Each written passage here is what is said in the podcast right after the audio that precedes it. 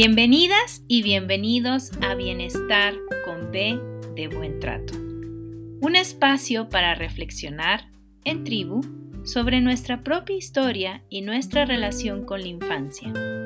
Acompáñame a transformar nuestra cultura de una de malos tratos a otra de buenos tratos a la infancia. Yo soy Claudia Ávila Schlottfeld, mamá, bióloga y doctora en ciencias con especialidad en neurobiología celular y molecular. Diplomada en parentalidad, apego y desarrollo de la infancia, activista por la infancia y promotora de los buenos tratos. Comenzamos.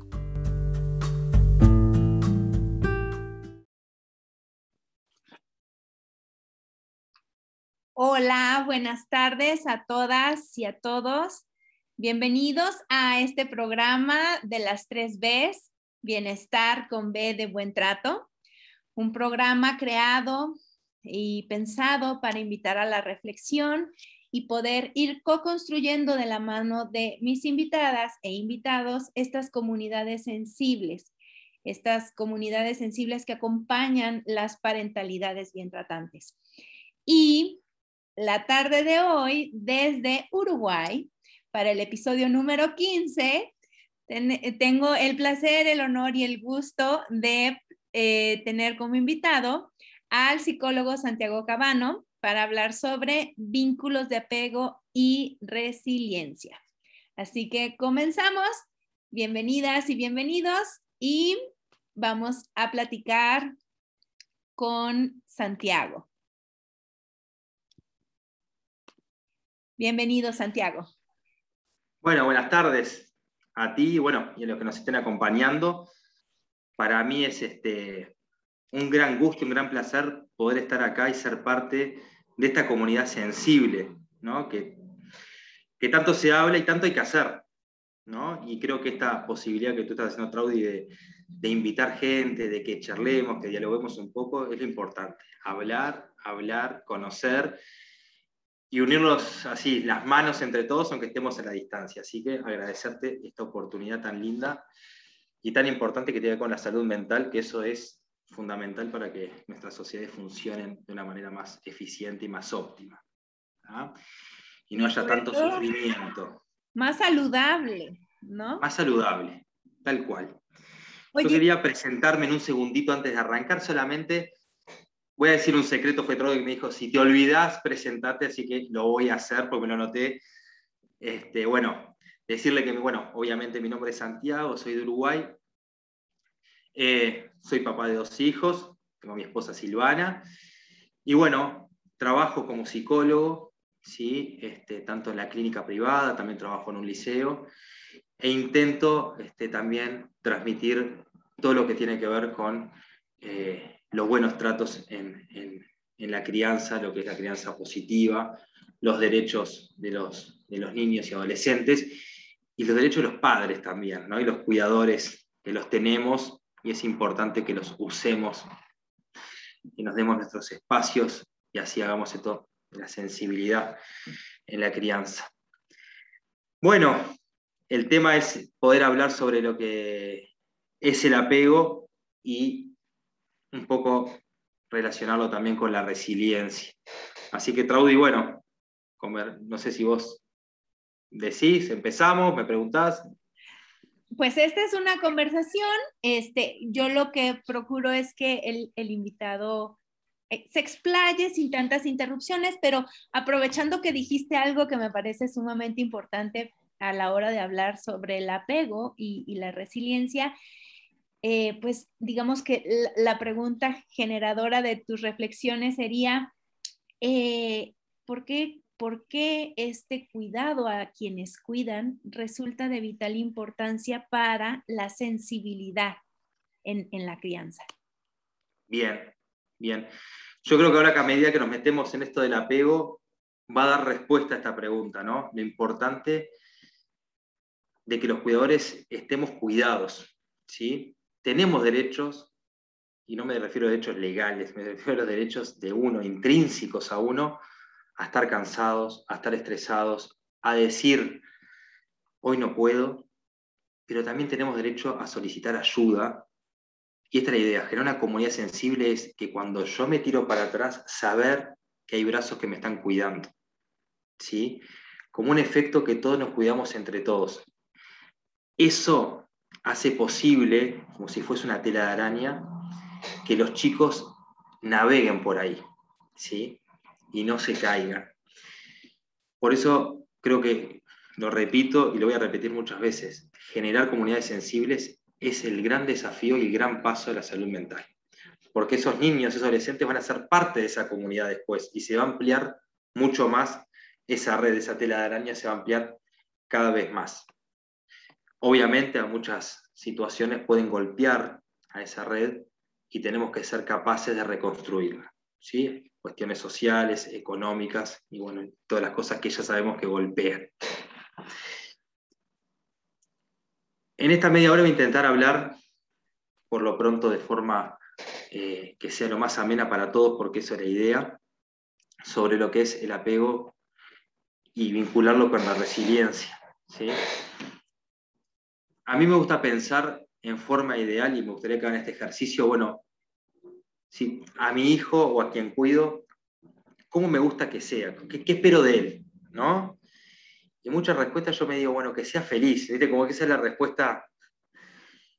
Bueno, pero hay felicidad, es, es, un estado en realidad, entonces uno puede estar siempre en este estado. Entonces, el otro día leyendo, eh, el concepto de bienestar, que es una vida de bienestar. Y hay un autor que se llama Martin Seligman que habla sobre todo, eh, todo lo que tiene que ver con, la psicología positiva. Y hay un concepto que me gustó y lo voy a tratar de unir con esto del apego, pero así como el tiempo no lo podemos definir por sí mismo, el tiempo, me refiero al tiempo climático, tenemos que decir que, bueno, presión atmosférica, este vientos, este calor, frío, y eso me va a decir cómo está el tiempo, el bienestar por sí mismo no se puede definir. ¿No? Es como una, un equilibrio que hay entre varios componentes. Entre ellos es, sí, el, encontrar emociones placenteras, pero no puedo vivir de eso porque sería una especie de adicción, ¿no? porque las emociones negativas están por algo. Pero hay otros componentes como el sentido, ¿sí? el sentido de por qué hago las cosas, el fluir, que es cuando eso me meto en algo y, y ya no sentí nada. Estuve leyendo a Volvi y me metí en el apego y cuando quise acordar, ¡ah! Pero qué lindo esos, esos, esos momentos, ¿no? Que a diferencia de los primeros, el placer no es inmediato, hay que hacer todo un esfuerzo, inclusive decir, pa, estoy cansado hasta que en un momento entras en ese trance, entre comillas. Y también está lo que son las relaciones y una cantidad de cosas. Entonces vos decís, bueno, bienestar no implica estar feliz ni nada, implica una cantidad de cosas que hacen que si yo caigo, lo que sea, tengo relaciones sociales donde yo pueda vincularme, donde me puedan cuidar. A su vez estoy cansado porque tiene un sentido mi vida. entonces por eso lo estoy haciendo. Yo creo que estar hablando hoy contigo, Trovi, y, ojalá que nos estén escuchando, para mí tiene un gran sentido esto. Un sentido estar sentado acá diciendo, bueno, qué lindo poder aportar un poquito en, esta, en, este, en esto de la comunidad sensible. Entonces, a mí me da placer eso. ¿Sí? y, le da un sentido a, todos los esfuerzos que no son tan placenteros algunos esfuerzos, pero sin embargo le da un sentido y me da ganas de hacerlo. Entonces todo esto digo, bueno, yo quiero que mi hijo más que sea feliz, quiero que tenga bienestar. ¿No? Que, que tenga bienestar. Entonces yo pregunto, bueno, ¿qué puedo aportar como padre?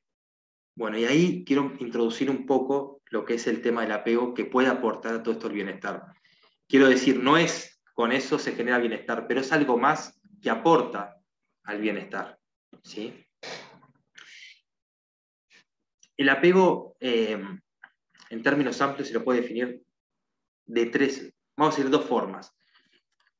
Una primera forma es una alarma que todos traemos cuando nacemos, que es una alarma que se enciende cuando estamos en peligro. ¿sí?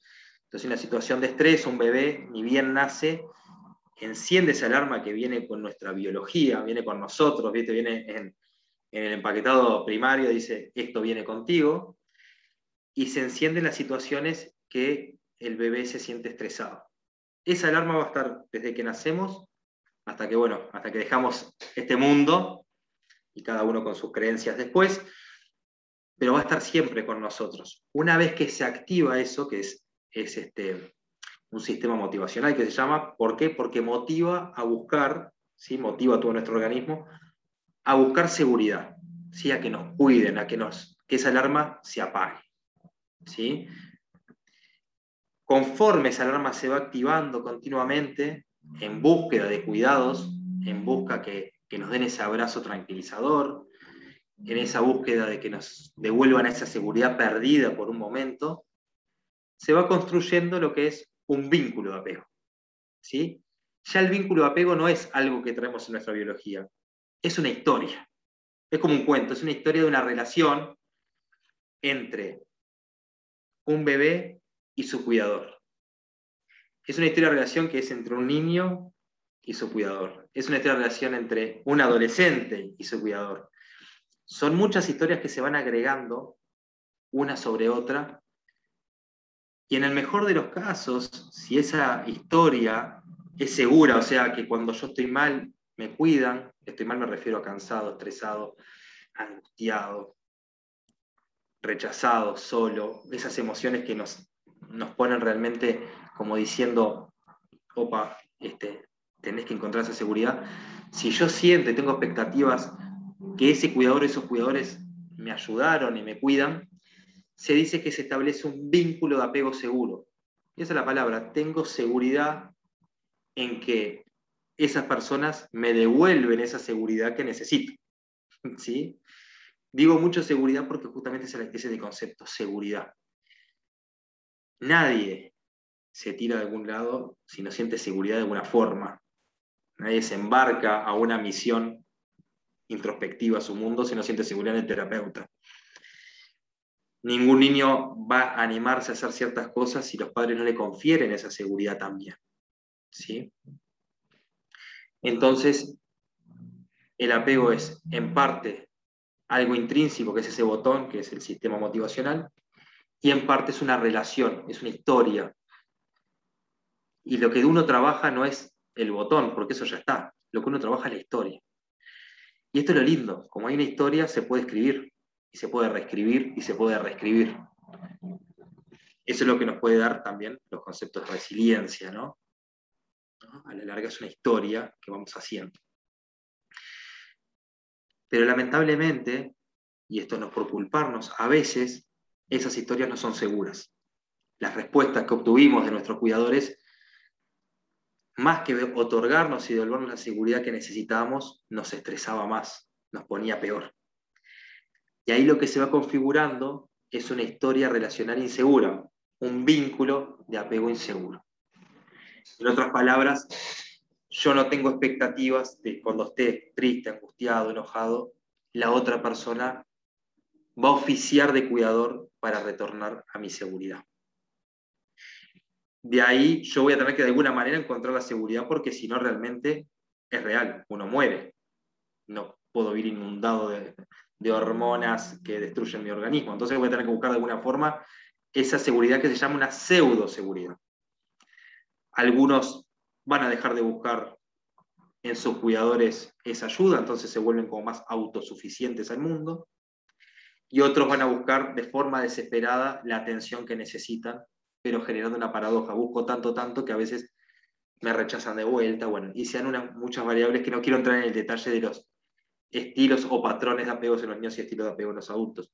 A lo que quiero ir es lo importante de haber recibido eh, respuestas sensibles en los momentos que lo necesitábamos. ¿sí? No solamente para devolver la seguridad, sino para darnos valía. Por ejemplo, che, Santi, vos podés, qué lindo que hiciste este dibujo, me encanta estar contigo. Espacios de reflexión, cuando son más grandes. Che, ¿y por qué? A ver, supongamos que eh, cuando estoy estudiando traigo notas con insuficiencia. Y en vez de recibir un castigo, recibo, che, noto que acá ¿qué pasó? ¿Querés contar conmigo? A ver, vamos a hablar. Y no veo el estudio como algo terrorífico, sino lo veo como, bueno, una nota que no atenta contra el vínculo con mi papá, mi mamá o mi cuidador. Todo lo contrario, me une más. Me siento cuidado hasta en esos momentos. Ah, qué lindo que es eso, ¿no? Y ahí me voy moviendo, inclusive con emociones negativas, de frustración, de, por ejemplo, no lo logré, dentro de un marco del bienestar. porque me siento cuidado. Se entiende que no es estar siempre acá arriba, es puedo estar abajo, pero en un marco de bienestar, donde digo, yo valgo, no es mi nota, mi nota no habla de mí, valgo yo y la nota es, cuestiones institucionales. Claro. Entonces ahí se va armando ese vínculo. Decime.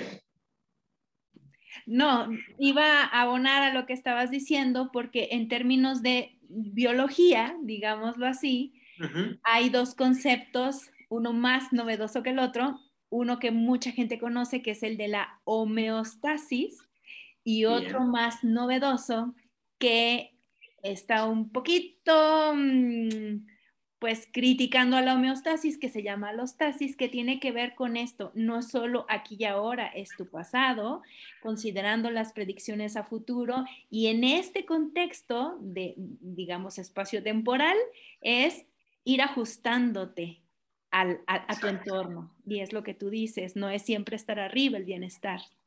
Exacto, porque de hecho, por definición, las emociones vienen tiene un fin de supervivencia, ¿no? Entonces nos motivan a la acción. Entonces, si la acción de la tristeza es alejarnos un poco, ¿sí? porque necesitamos recuperar y entender lo que está pasando a nuestro alrededor, generalmente una pérdida, no es lo mismo vivirlo solo, la tristeza, que se asocia a la soledad, que una tristeza asociada a la compañía. Entonces yo puedo permitirme estar triste, pero no significa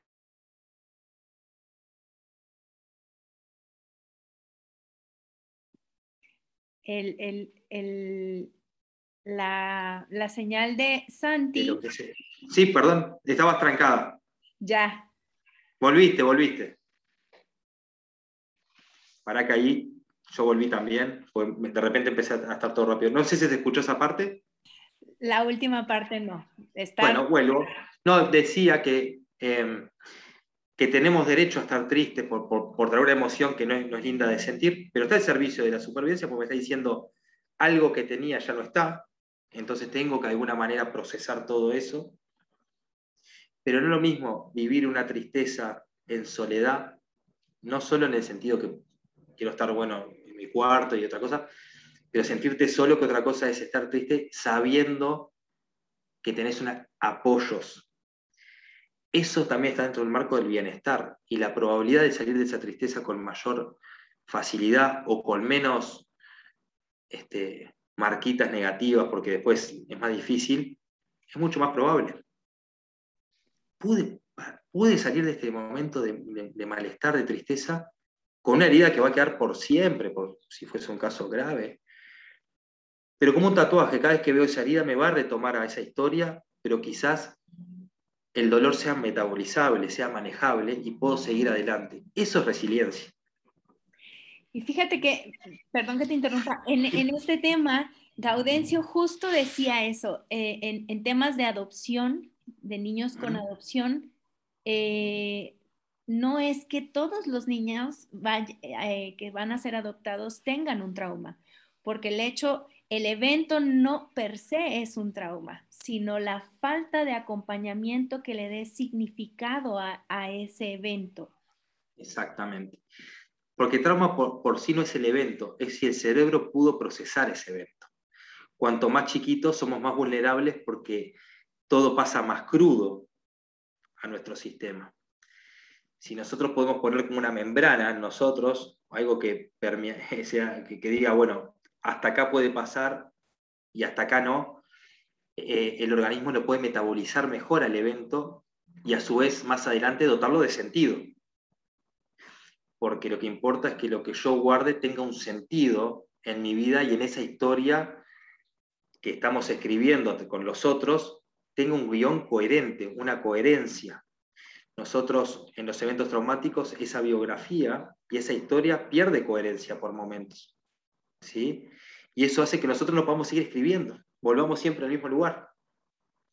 Nosotros cuando hacemos esto de escucharnos, de habilitar lo que sentimos en contextos sensibles que nos escuchan, promueven que yo pueda seguir escribiendo. Desde el punto de vista neurológico, promueve que el cerebro pueda seguir, vamos a decir, sus energías moviéndose por donde debieran y no quedar como Traudy me va a matar porque yo hablo, viste, neurología, como, pero que queden como en un, ahí, como, no puedo salir, ¿sí? Y repito, a veces hasta a, nivel corporal, esos traumas, ¿no? Entonces la resiliencia, por definición, es la capacidad de sobresalir de, situaciones que fueron realmente muy fuertes y poder seguir viviendo. Ahora, no significa, como dice Boris Cyrulnik, yo puedo seguir viviendo, pero como un espantapájaros, sin emociones.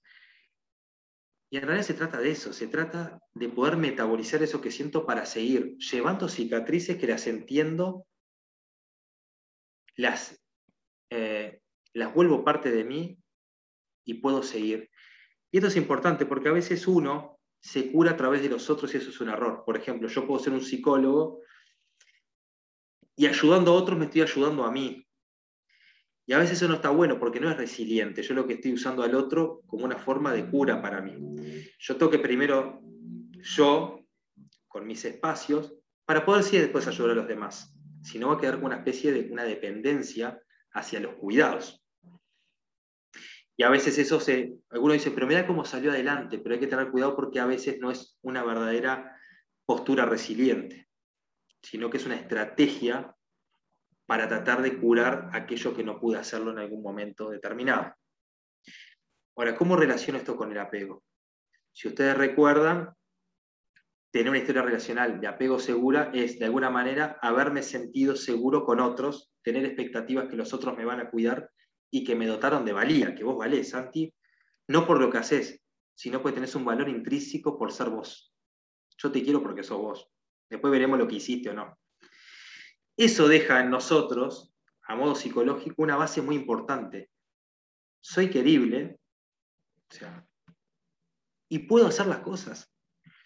Y tengo gente que me ayuda, y yo puedo ayudar. Eso me da realmente un margen para funcionar en ese marco de bienestar que hablábamos hoy, que me da mucho más potencial para salir adelante en situaciones adversas. Porque cuando la vida, que no llama a la vida, no dice, ahora va a pasar algo, se interpone en nosotros, tener experiencias de en mi pasado que cuento con alguien, que sentir está habilitado, que sentir emociones negativas no significa necesariamente que me vayan a rechazar, sino todo lo contrario, van a venir hacia mí. Eso me da a mí las fuerzas como para reconstruir esa historia de vuelta y seguir con un proceso que puede tardar su tiempo, pero va cicatrizando y yo después voy a poder decir, con menos dolor, porque yo creo que el dolor nunca se va a ir, pero con un dolor manejable, que esa herida yo no la elegí, pero está, y voy a seguir. Yo creo que uno se va a la tumba con muchas heridas, ¿no? Porque es imposible. Por eso el concepto de felicidad a veces es, hay que tener cuidado, porque pareciera que no hay que tener heridas, hay que ir todo con botox por la vida. Cada arruga va a marcar algo, ¿no? una historia. Entonces, desde el punto del apego, como estamos hablando, la resiliencia tampoco es un componente que viene en uno. Es una construcción entre uno y nuestro ambiente. Se sabe que los estilos de crianza favorecen la resiliencia, porque si yo tengo un apego seguro me da estas bases de yo valgo, yo puedo y cuento con gente, me está dando una base importante. Sin embargo, si estoy un contexto muy rechazante o si digo algo ponen caras como no habilitantes, quizás ese proceso de resiliencia no se dé, porque no tengo una devolución de mi contexto que me favorezca la resiliencia, a ver si se entiende. Si yo voy a hablar de algo, me animo por fin a decirlo, ¿no? Voy a poner al terapeuta, me poner mi caso, y digo algo, el terapeuta hace como, o lo invalida ya esas caras, capaz que ese movimiento resiliente se queda trancado. No favorece el seguir hablando, porque me pude haber sentido juzgado, o rechazado, o vaya a saber qué. En el fondo, lo que tengo que decir, bueno, una comunidad sensible favorece la resiliencia porque más que alejarnos, intentamos empatizar, no dar respuestas. No, vos tenés que hacer esto, no, no, no es el poder de la presencia. Yo estoy acá para intentar entenderte y ordenarte también si lo merece. reorganizarte en ese momento, que sabemos que cuando estamos muy mal, a veces esa historia empezamos a escribir con letra que no se entiende, como ilegible. bueno, capaz que si escribimos así se entiende mejor, aunque lo que diga no es lindo, pero se entiende. Y cuando lo entiendo, lo puedo empezar a procesar. Y capaz que siento mucha culpa y alguien me dice, ¿fue tu culpa? Y capaz que no. Y ahí el sentido es distinto. La emoción se asocia a un sentido distinto y por lo menos se guarda de una manera mucho más con un poco de alivio, ¿no? No pesa tanto. Por eso es importante las palabras que elegimos, pero sobre todo la presencia que ponemos hacia el otro. Entonces, si yo tengo un apego seguro, me deja unas memorias de creer en el mundo y creer en mí. Y a su vez, si estoy en un contexto sensible, puedo utilizar todos esos recursos que ya tengo en una comunidad que esos recursos le da uso, ¿no? Los hace andar. Es todo lo contrario, es decir, vos podés ah, estar enfermo, dale loco, vamos arriba, vos tenés todas las energías, vos todas las energías y me pasó algo difícil lo que necesito es entender, sentir, aislarme, pero no solo. Capaz que estoy solo en el cuarto, pero sé que no estoy solo. Eso favorece la resiliencia. Y capaz que tuve, crecí en un contexto que no favorecía ni el apego seguro ni la resiliencia, pero sin embargo voy a un colegio y un profe me hace esto. Esas sensaciones de vos valés, yo estoy contigo, en este, en este mero acto, ¿eh? puede empezar a generar un proceso de resiliencia, se llaman tutores de resiliencia nosotros podemos ser tutores de resiliencia, pero capaz que me doy cuenta que ese tutor, me doy cuenta ahora, oh, no me di cuenta ese profesor todo lo que hizo por mí. No me enseñó matemática ni nada, pero se sentaba al lado mío y me miraba y me hacía así, y de repente me desfocalizaba un rato y me hacía un chiste y volvía a sonreír, que era una sensación que había perdido, porque reír no estaba permitido ya.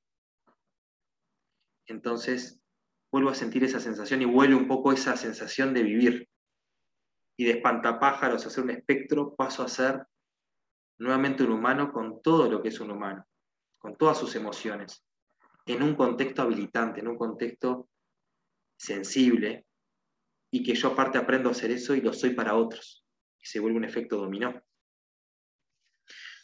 Entonces, las experiencias tempranas son fundamentales porque dejan realmente unas huellas tanto para la resiliencia tanto para quedarnos trancados, pero tenemos que ver en qué contexto nos estamos viviendo hoy en día también. No basta solamente con eso. Es prevención, pero sabemos que no basta. Por eso, a veces muy acostumbrados a la técnica que hacemos, nos olvidamos que lo que, lo que hay que hacer es estar. Animarse a llorar con el otro, porque yo dudo que si alguien sensibilizarse con el otro no es rechazar, es me estoy metiendo en tu piel y realmente está, pero estoy acá para cuidarte. O estamos acá para cuidarte. Qué lindo eso cuando ya hay uno más ahí. Y bueno, y es un poco lo que, lo que, lo, que es esto entre el apego y la, resiliencia y los contextos. Por eso quise, arrancar con esto de, del concepto de vida este, este, de bienestar. Como no podemos definir bienestar en sí mismo, tengo que definir todos esos puntitos que hacen, pero como, como el tiempo, donde una variable se mueva, ese bienestar se mueve. Donde una variable del tiempo, la presión baja, el tiempo cambió. Todos se afectan entre todos.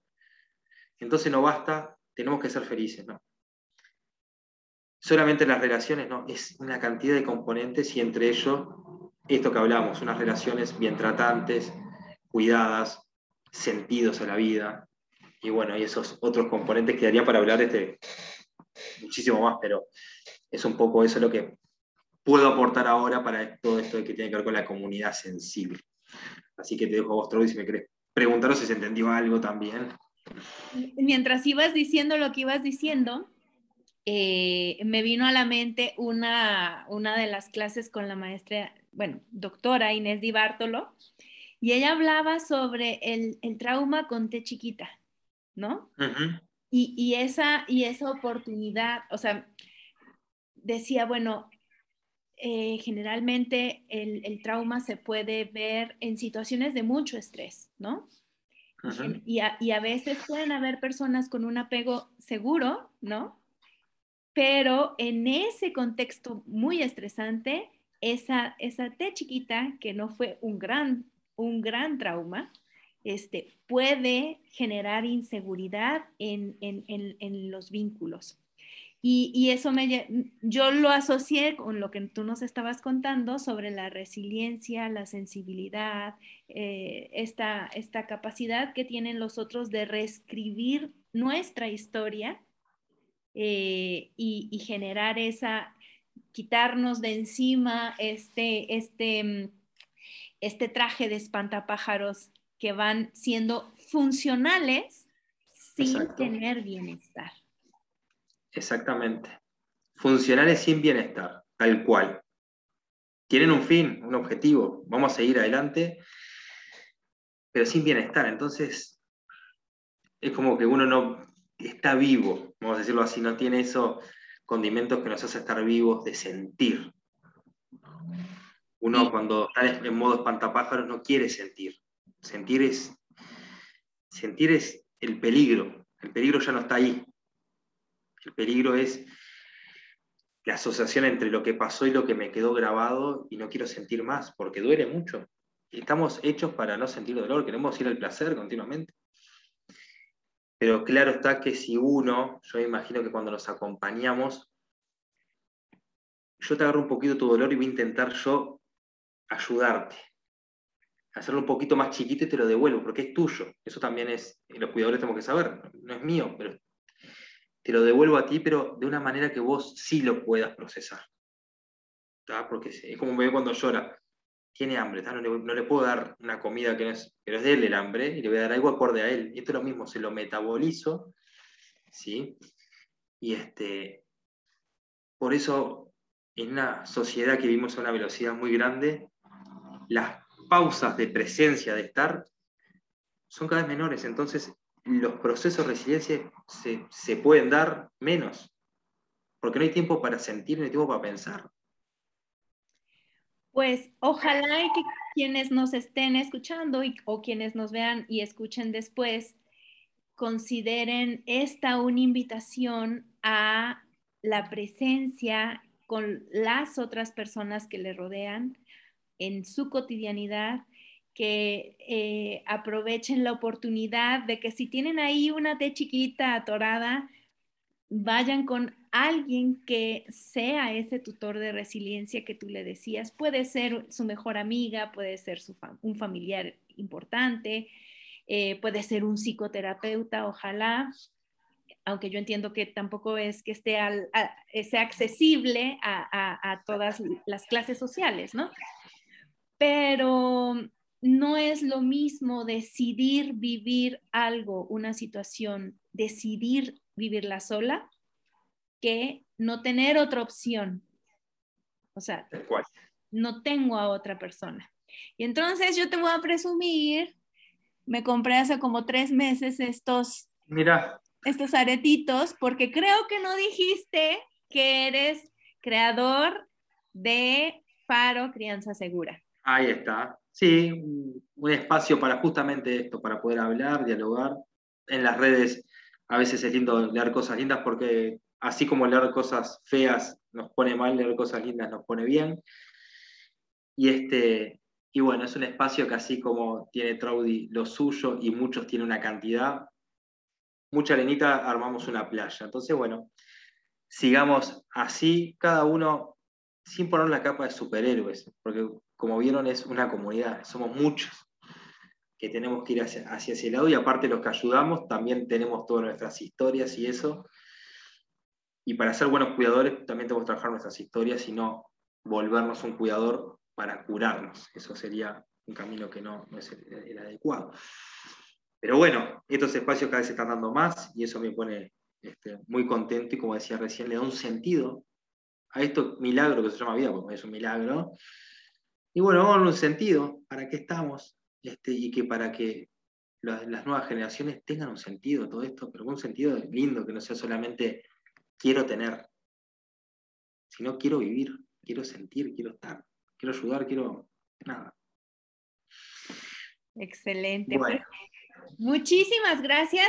Me voy sin antes decirles que, más bien nos despedimos, Santi y yo, sin antes contarles que es súper importante eh, recordar que en términos de vínculo de apego estamos hablando de historias. Me encantó como lo dijiste, es una historia relacional y estas historias se pueden reescribir como cualquier historia, que en esa oportunidad de, escribir casi siempre hay un tutor de resiliencia para resignificar esa experiencia eh, que generó un, un espantapájaros de mí y que eh, en términos de, vínculos eh, nos vamos construyendo con los otros en relación a un contexto o un entorno y que en, la, en, lo, en el mejor de los casos eh, la parentalidad bien tratante se da en un contexto de autocuidados para con los que cuidan y de sensibilidad eh, por la comunidad que los rodea. Así que, ¿algo que quieras agregar?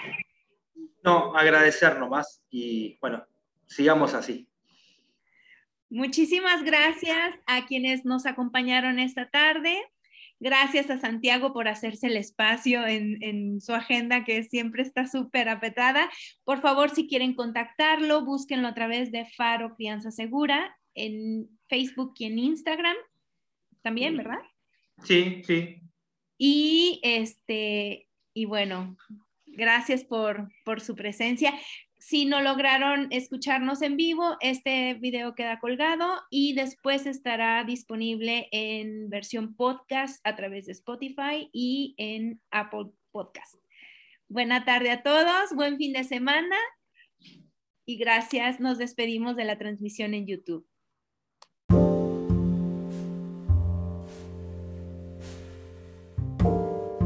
Gracias por acompañarme en esta nueva emisión de Bienestar con B de Buen Trato.